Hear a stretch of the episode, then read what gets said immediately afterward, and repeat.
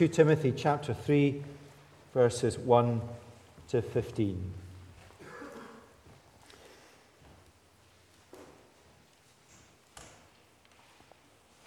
Paul writes to Timothy, who is an elder, Timothy, an elder set apart to be the leader of the church in Ephesus. But understand this, Timothy, that in the last days there will come times of difficulty. For people will be lovers of self, lovers of money, proud and arrogant, abusive, disobedient to their parents, ungrateful, unholy, heartless, unappeasable, slanderous, without self control, brutal, not loving good, treacherous, reckless, swollen with conceit, lovers of pleasure rather than lovers of God having the appearance of godliness, but denying its power. Avoid such people. For among them are those who creep into households and capture weak women, burdened with sins and led away by various passions, always learning and never able to arrive at a knowledge of the truth. Just as Jannes and Jambres opposed Moses, so these men also oppose the truth men corrupted in mind and disqualified regarding the faith. But they will not get very far, for their folly will be plain to all, as was that of those two men. You, Timothy, however, have followed my teaching, my conduct, my aim in life, my faith, my patience, my love, my steadfastness my persecutions and sufferings that happened to me at Antioch, at Iconium, and at Lystra, which persecutions I endured, yet from them all the Lord rescued me. Indeed, all. Notice that word all. All who desire to live a godly life in Christ Jesus will be persecuted, while evil people and impostors will go from bad to worse, deceiving and being deceived. But as for you, Timothy, continue in what you have learned and have firmly believed, knowing from whom you learned it, and how from childhood you have been acquainted with the sacred writings, which are able to make you wise for salvation through faith in Jesus Christ. Well, let's pray that God will speak to us from his words. Our Father, our prayer is simply that, that you would speak to us clearly from your word. This is your inspired word through the apostles' pen. Help us to listen. Help us not to think this is extreme. This is the Bible. It's how we are to be. It's the standard. So necessary. Help us, Lord, to listen as if Jesus were speaking for his sake. Amen. Now, there are some uh, headings on the back of the service sheet that you might find uh, helpful. 2 Timothy is a letter written to a Christian leader. The letter describes false and true leadership, or we might say fake and authentic Christian leadership. It describes how dangerous and destructive false leadership is, by contrast, it describes how safe and transforming true leadership is. Why does this matter? Because people's lives and souls are at stake. Follow a false leader, and that might destroy your life. Might because God is always sovereign Follow a false leader that might destroy your life. Be a false leader and you might destroy lives. Follow a true leader, and that will build your life in Christ. Be a true leader and build people up in their faith. Who are Christian leaders? Elders who lead churches. Some of you will come from different church traditions to here and you might call the elders by other names.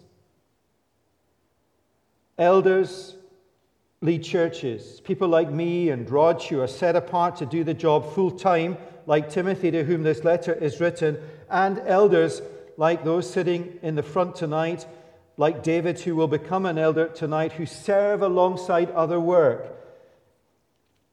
Elders are Christian leaders who lead churches.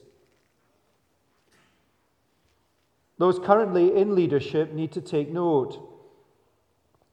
This letter is written directly to us. Those who aspire to Christian leadership as elders in the future. Those who are being trained for Christian leadership. And in a church like Chalmers, the many people who have leadership roles, in addition to the elders, small group leaders, for example. Let me show you the relevance of this. Does it matter as a small group leader that you are true to what the Bible says you should be? Does it matter that your small group leader is a person who teaches truth and who is circumspect in the way they live? The middle chapters of this letter, 2 and 3, and the beginning of chapter 4, describe the Christian uh, leader.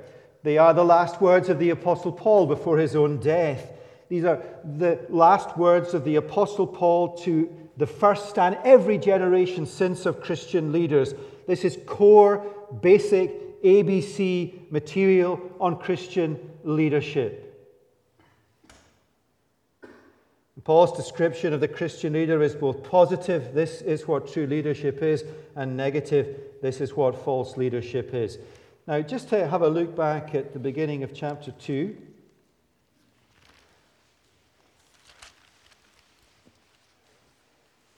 I'm going to just uh, fly across the top of the whole picture of the Christian leader. So here's what he describes in chapter 2 the Christian leader is a team player and a trainer of teachers. That's one. A soldier, an athlete, a farmer, a worker that cuts straight as if he were holding a scythe in a field of corn. That's the Greek. Cuts straight with the word, no spin or soundbite.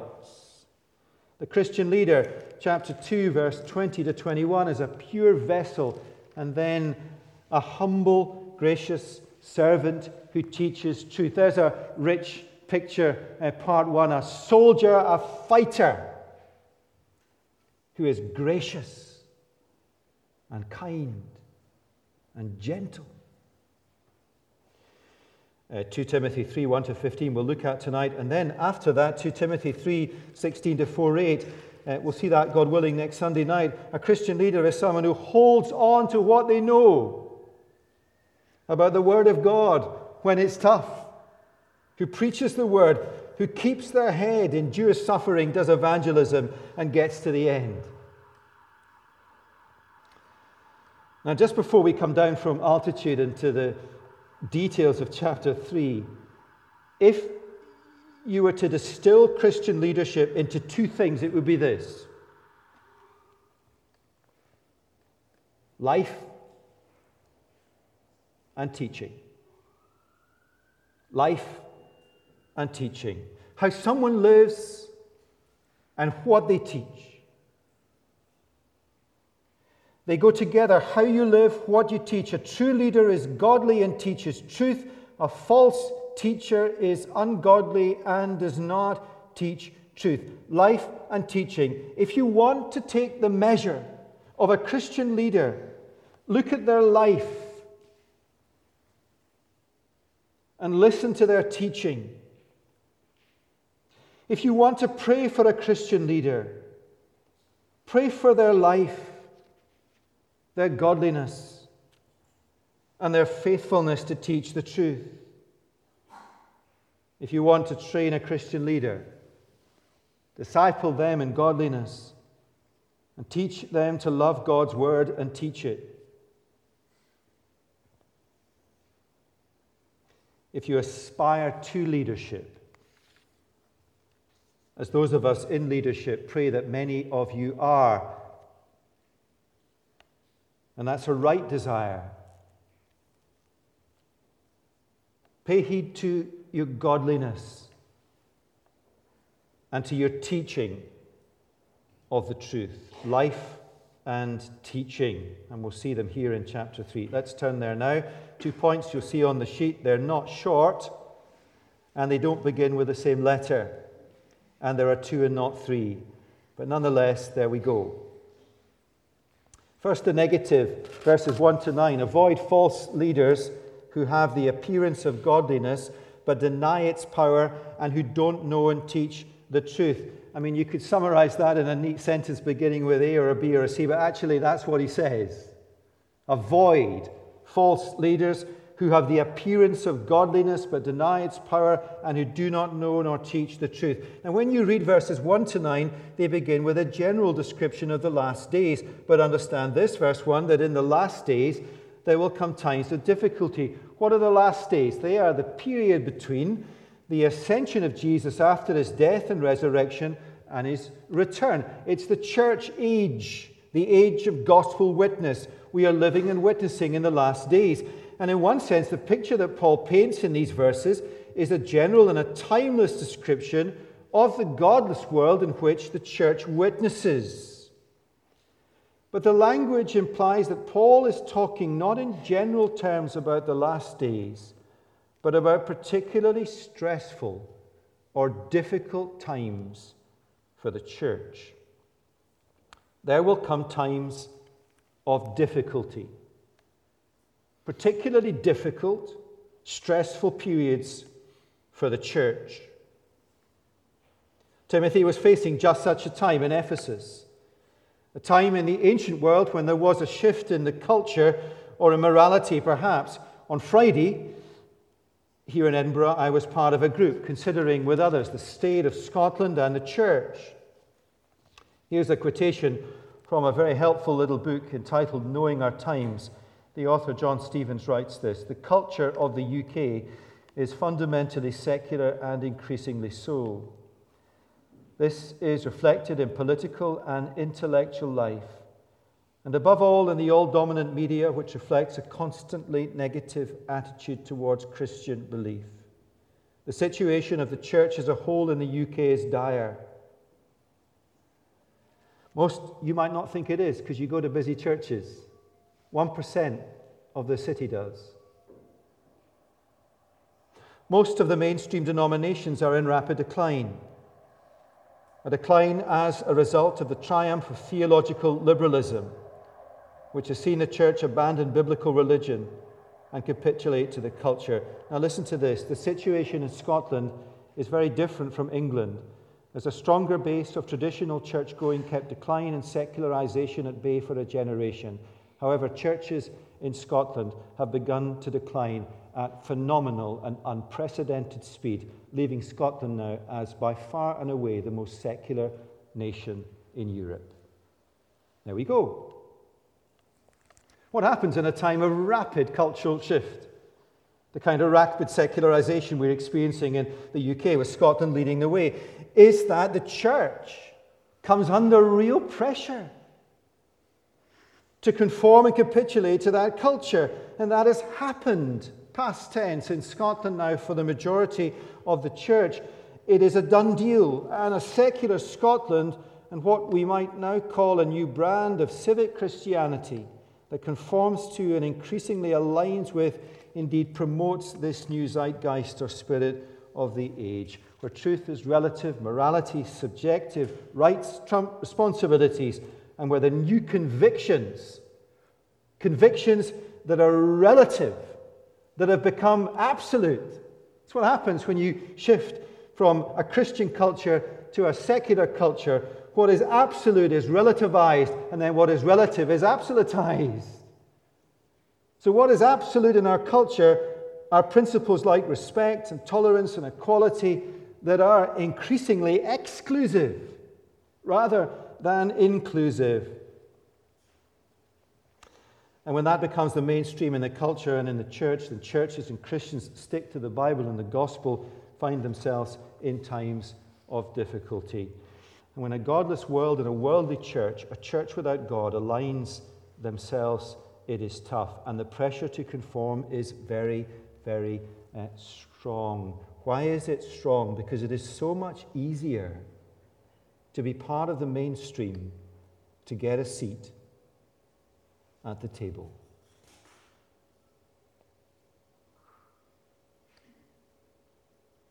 And let me, hand on heart, tell you that temptation is very real. Verses 2 to 4 describe a godless culture. Look at the bookends. Verse 2 people will be lovers of self. The other bookend, the end of verse 4, rather than lovers of God. People will be lovers of self rather than lovers of God. And it's at that point that Paul shifts, the end of verse 4, from talking about the general picture of the world to talking about leaders of churches. The end of verse 4 having the appearance of godliness but denying its power. How do we know he's talking about church leaders? Because of the content of the rest of the letter and the context of why he writes the letter. Timothy, this true Christian leader, is facing a time of real difficulty and pressure because all around him, other Christian leaders are conforming to that culture. Then and now, it's the same. Now, you wouldn't dare say any of this stuff if it weren't in the Bible. I'm kind of sensing as I'm saying this that I might be thinking, if I was listening to this, what, who does he think he is? Is the Apostle Paul, inspired by the Lord Jesus, to write to every generation of leaders in the church. And the shock here, and it is a shock, that these leaders in the church look the part. They have the appearance of godliness. They look the part. And when I say they look the part, get out of your mind a caricature of somebody dressed up in ecclesiastical finery, robes, collar, the rest of it. I might be dressed up in all of that and be the part. I might be the real thing, the real deal. It's nothing to do with the clothes we wear. It's the position of leadership the leader occupies. A minister, an elder in a church, a professor of theology, a small group leader in the church, they have the appearance of godliness. They look the part, but by their life and by their teaching, they are seen to be what they truly are false leaders. And you see, these are always the tests of genuineness life and teaching. And when you speak about this amongst Christian leaders that are seeking to be godly. They put up their hands and say, Please, may I resign now. My life is not like Jesus, and my teaching is not like the Apostle Paul. And godliness is not the same as sinlessness. It is contrition, it is a heart that wrestles and wrestles and wrestles with sin. It is a sense of risk And it is somebody who works hard to prep their Bible study, conscious that their job is to speak the truth. These leaders look the part. A false leader is a lover of self, not a lover of God. A false leader is swollen with conceit. A false leader engages in a lifestyle that is godless or affirms a lifestyle that is godless. What does that mean? A lifestyle that is an expression of what I want as a lover of self rather than what God wants as a lover of God. By their life, you know them, and by their teaching, you know them, always learning and never able to arrive at a knowledge of the truth. Verse 7. Always learning, but never able to arrive at a knowledge of the truth. Richard and Yuko are off to Japan in six months. They said to us this morning, going to teach theology, they said they could be useless in Japan for the next 20 years if they don't love God and love people and love Jesus and attend to their lives and speak the truth, however many qualifications they have always learning and never able to arrive at a knowledge of the truth, just as Jannes and Jambres opposed Moses in the Old Testament. So these men who oppose the truth, men corrupt, they don't know the truth. They can be a professor of theology and have never arrived at a knowledge of the truth. I can think of one such person in particular, who deceived most of the commissioners at a General Assembly of the Church of Scotland. He deceived himself and he deceived others. Now, is that too strong? Are these words too strong? Well, they're not my words. Look ahead to verse 13. These people will go from bad to worse, deceiving and being deceived. Does it matter, though? Does it matter? Does it matter that these people don't know the truth and that they don't teach the truth? Just as Jannes and Jambres opposed Moses, so these men also opposed the truth. Men corrupted in mind, false teachers who oppose Moses, false leaders and teachers in the Old Testament, in the New Testament, and in the church today. These people are not believers, they are not Christians. The end of verse 8, they are disqualified regarding the faith. Does that shock us? They might look the part, but they are false. And all of our instincts, all of our 21st century instincts, are not to call a spade a spade. So tempting. This is one of the sermons that I feel kind of embarrassed to preach. I feel like a complete hypocrite but that's because I'm not preaching, it's Jesus through his apostles' words. Does it matter? As much as life and death, that day in the General Assembly was a watershed as the church in this nation was deceived and departed from the truth. And the consequences are now evident for all to see. False teachers, false leaders will in the end be exposed. Their folly will be plain to all. How are they to be exposed? By their life and by their teaching. When you uh, first read verse 9, it doesn't quite ring true, at least to me, but they will not get very far, for their folly will be plain to all, as was that of these two men. At a human level, looks like they get very far. And their folly is not plain to all. But that's just the moment that we live in. No time at all they will be forgotten, irrelevant, remembered by no one.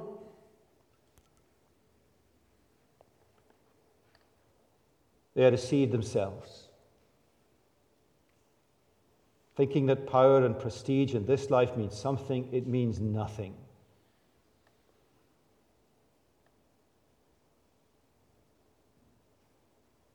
Somebody said to me recently, I guess you were one of the guys in that structure, had you stuck around, you might have had a seat at the table and all the rest of it. And, and I said, Oh, I'm glad that, I'm, I am genuinely glad that there's no chance of that. But there was one time that I was much more at risk.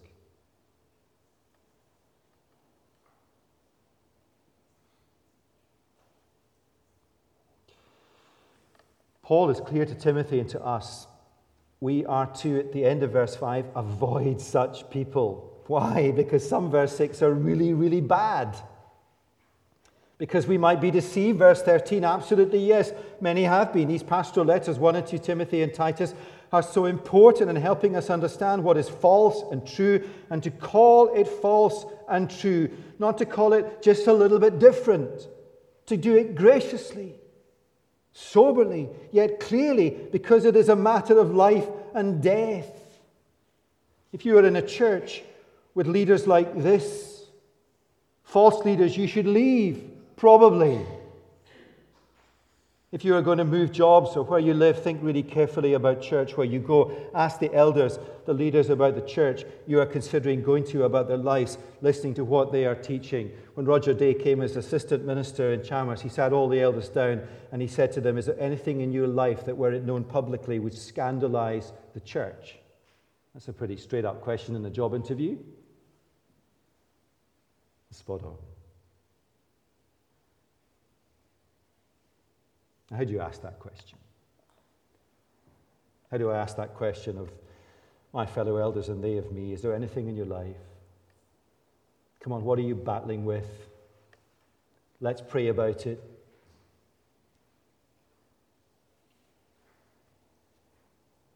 If you're a Christian leader, and many of us are in leadership roles as elders, small group leaders, teachers, be careful lest we are received. Now, let me come clean to you. From my perspective as a Christian leader, forced by the Bible, forced by the Bible, and that's how I feel tonight, forced by the Bible, not by my instincts, to look up and to look out on the wider church and with 2 Timothy in your hand to call false leaders false leaders, to call false teachers false le- teachers.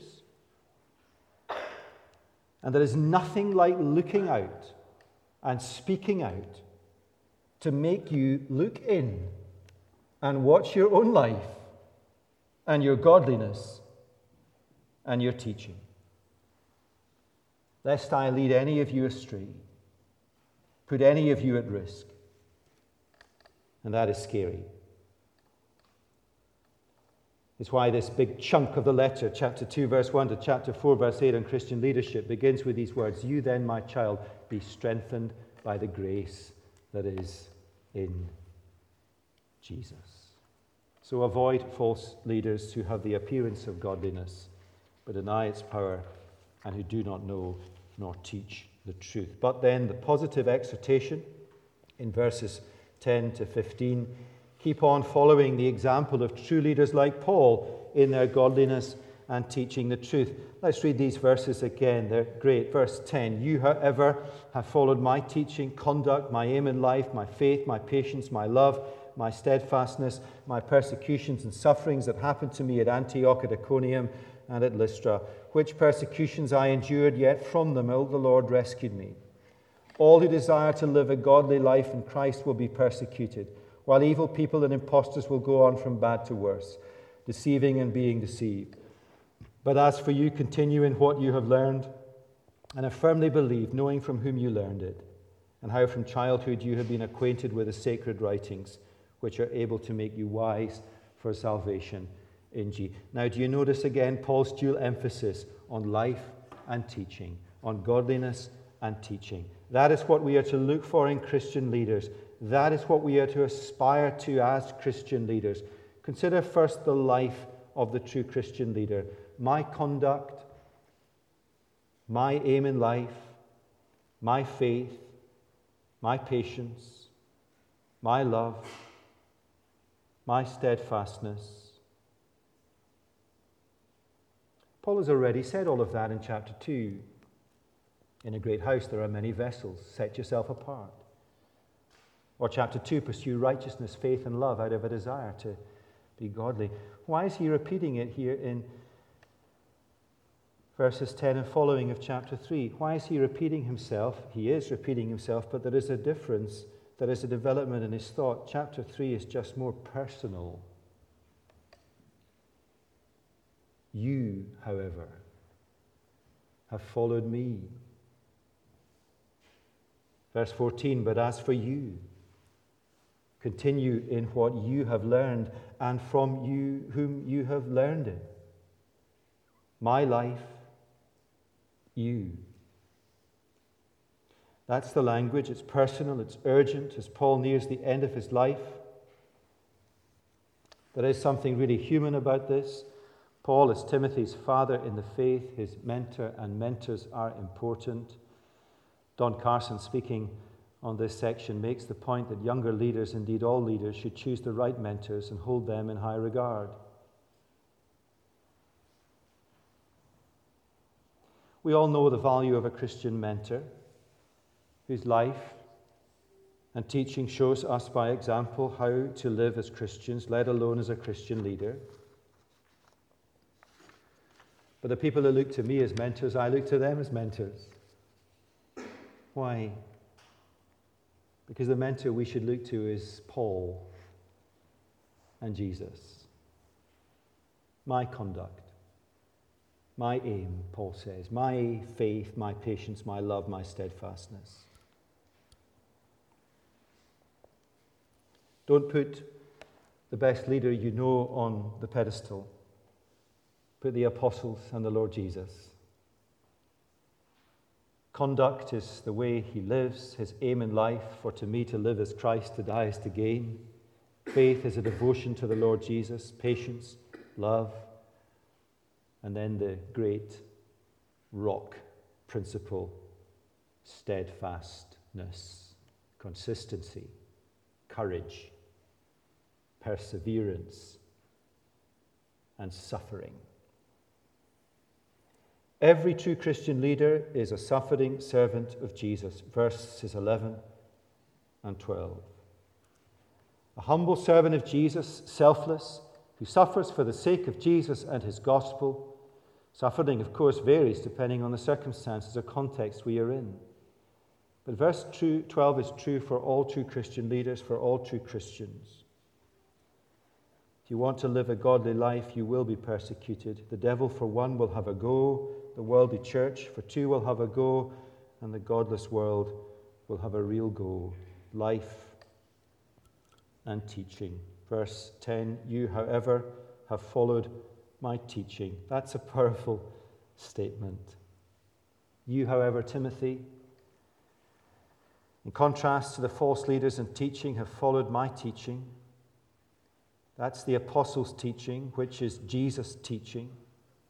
He inspired the apostles to write his words. And there is the true mark of the Christian leader that they are committed to the apostolic testimony that we find in the scriptures of the Old and the New Testaments. The new written by the apostles, the old affirmed by them. There is the genuine Christian leader, someone whose life is like Paul's and it teaches the truth Paul and the other apostles were inspired to write. Someone whose life is like Jesus and who speaks Jesus' words. That is what you are to look like in a Christian leader. For that person will protect you, will disciple you, will seek after you if you are lost, will shepherd you, will lead you to Jesus Christ, will tell you things that are hard will love you through thick and thin, will sit at your bedside when you're dying. That is what you should look for. That is genuine. It is not the top standard, it is the standard. It is authentic. But it's awfully hard. The temptation to give up and give in is ever present, which is why Paul says, verse 14, But as for you, Timothy, continue in what you have learned. Keep going, Timothy. Don't give in. Don't give up or despair. Keep going, knowing from whom you learned it from me, Paul, Timothy, your father in the faith, and how from childhood you have been acquainted with the sacred writings which are able to make you wise for salvation through faith. And maybe Paul is reminding Timothy again, like chapter 1, of his mother and his grandmother. Some of you here, students, have godly mums, or godly dads, or godly grannies. Hold on to your heritage. Hold on when many around you are letting go. Hold on to what you know is true. Hold on to the simple gospel that Jesus Christ died for your sins. Because only that gospel, Paul reminds us, is able to make you wise for salvation through Jesus Christ.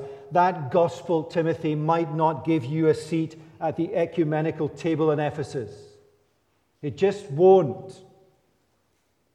It might mean that your church in Ephesus is not the most popular church in town. In Timothy, a different gospel, yes, it would give you an easier life. And I know you are tempted in your heart, but a different gospel is not a gospel. Timothy, what you have is the gospel that saves, that saved you and will save others. Do not give that up for anything. Hold on to your heritage. There's a wonderful comment Paul makes that we'll see next week, chapter 4 and verse 5. As for you, always be sober minded. Better translation Timothy, keep your head. Keep your head screwed on when everyone else is losing theirs. Don't do anything daft. And Paul now moves into an even more affectionate section of the letter when he says, I have fought the good fight, I have run the race, there is in store for me a crown of. And all the time he's crying out to Timothy, this young leader, Timothy, Timothy, will you stand firm? Now, let me encourage you this is normal, normal, normal, basic teaching on Christian leadership. And there it is a letter about what true and false leadership is like and why it matters so very, very much. And how appropriate it is that tonight we set apart someone to be a Christian leader in this congregation. And I want to say to David, we're going to ask him all sorts of questions. I just want to get him up here and I want to read to Timothy and I say, Are you up for this, David? Are you really up for this? And, and, and do you think he's up for this? And I want you to say with your head bowed and all of our heads bowed, Yes, by God's grace I am. So don't get confused by the questions and the liturgy and all the formality. That's what he's agreeing to do. He's agreeing to be a shepherd and a teacher and a lover of God and a lover of souls. And to look out for you if you wander. To sit with you if you die, as he has done. To plead to God for your salvation, for your children's salvation. And to hold on to the heritage that Christ has given us, to keep his head when others are losing theirs, to choose your leaders wisely, and leaders lead like this. Let's pray. Father God, we thank you for this really strong passage and the clarity it brings to us on Christian leadership. We pray that we would heed it and hear it well and how appropriate it is now that David makes promises in light of all that. Help him and us to listen carefully and to commit to one another for Jesus' sake. Amen.